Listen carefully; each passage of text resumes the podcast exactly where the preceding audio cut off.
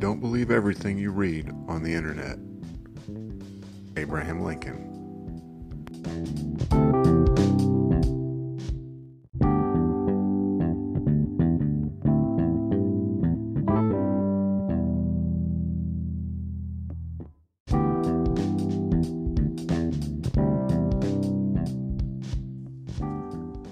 Welcome to the Revisionist History Podcast, where we set the historical record straight, no matter who it might offend.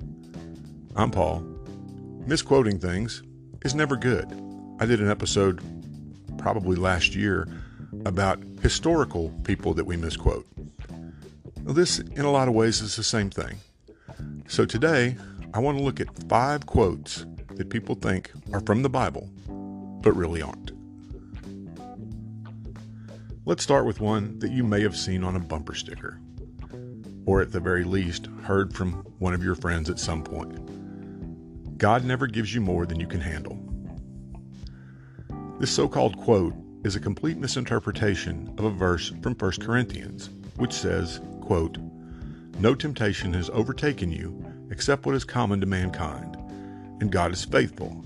He will not let you be tempted beyond what you can bear. But when you are tempted, he will also provide a way out so that you can endure it.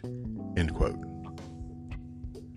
The bumper sticker version is clearly meant to be encouraging and easy to sell, but it gets the actual verse completely wrong. The verse is solely about temptation, but that doesn't look as good on your living room wall. It's also a sentiment that, beyond the context of the specific verse, is theologically wrong as well. If we could handle everything that comes our way ourselves, which we all know we can't, there wouldn't be much need for God, would there? Number two, and this may be the most common of all, in fact, I mentioned it in that last episode money is the root of all evil. This one's taken hold so strongly that I wonder if the Pope himself doesn't say it sometimes. It's been used by everyone from, ironically, communists advocating the overthrow of capitalism to smarmy televangelists who tell you to get rid of that, quote, evil by sending it to them. Once again, it's a complete mangling of the actual verse from Paul's letter to Timothy, which says, quote, For the love of money is a root of all kinds of evil, end quote. Money itself is neutral. It is objectively neither good nor bad and has no intrinsic moral value.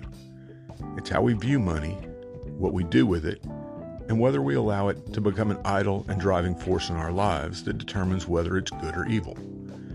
If you have to put a short, pithy version on a bumper sticker, just go with Don't Love Money. Number three, charity begins at home. This is another saying everyone believes is straight out of the Bible, but it's not. It does resemble another verse from the letter to Timothy that says, quote, Anyone who does not provide for their relatives, and especially for their own household, has denied the faith and is worse than an unbeliever. End quote.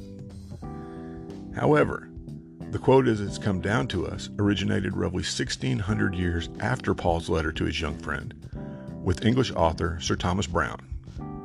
In his 1642 book, Religio Medici, he wrote, quote, But how shall we expect charity toward others when we are uncharitable to ourselves? Charity begins at home, is the voice of the world. Yet is every man his greatest enemy, and as it were, his own executioner. End quote. Sadly, most people who use the saying today do it as a way to avoid giving to those in need, claiming that the Bible tells them to look after themselves first. The verse from 1 Timothy definitely doesn't say that. Number 4. God helps those who help themselves. This quote is the pull yourself up by your bootstraps cousin of God never gives you more than you can handle. It isn't even a distortion of a Bible verse. The closest thing I could find is come near to God and he will come near to you from James 4 8, which really isn't the same thing at all. The quote actually comes from the article Discourses Concerning Government by English political theorist Algernon Sidney in 1698, and it gained notoriety after being published in Benjamin Franklin's Poor Richard Almanac in 1736. The main problem with the quote from a theological standpoint at least, is that it contradicts the many times the Bible clearly says that God helps those who are unable to help themselves. Number five, cleanliness is next to godliness. Our last one is a classic that your mom probably threw at you as a kid. There are countless descriptions of the process of ritual cleansing in the Torah, and the verse from James 4 that I mentioned above goes on to say, Wash your hands, you sinners, and purify your hearts, you double minded. But the phrase, cleanliness is next to godliness, is nowhere in the Bible. The phrase as we know it likely comes from the English preacher and founder of Methodism, John Wesley, who used it in his 1778 sermon on dress. Now, I'm not saying the sentiment's wrong, but it shouldn't take the authority of the Bible to get you to wash up. So that's five famous quotes everyone thinks are from the Bible but actually aren't. If you feel the need to call out your friends or family when you see one of these framed on their refrigerator, remember to do it gently and maybe give them a Bible to read. We'll see you next time.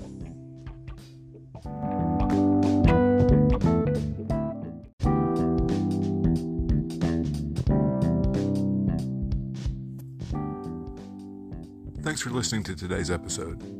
I hope you found it both informative and entertaining. If you'd like to help us keep episodes like this coming, please consider clicking on the Support This Podcast link in the show notes. It'll go a long way towards helping us create more episodes and hopefully becoming completely ad free. Thanks a lot.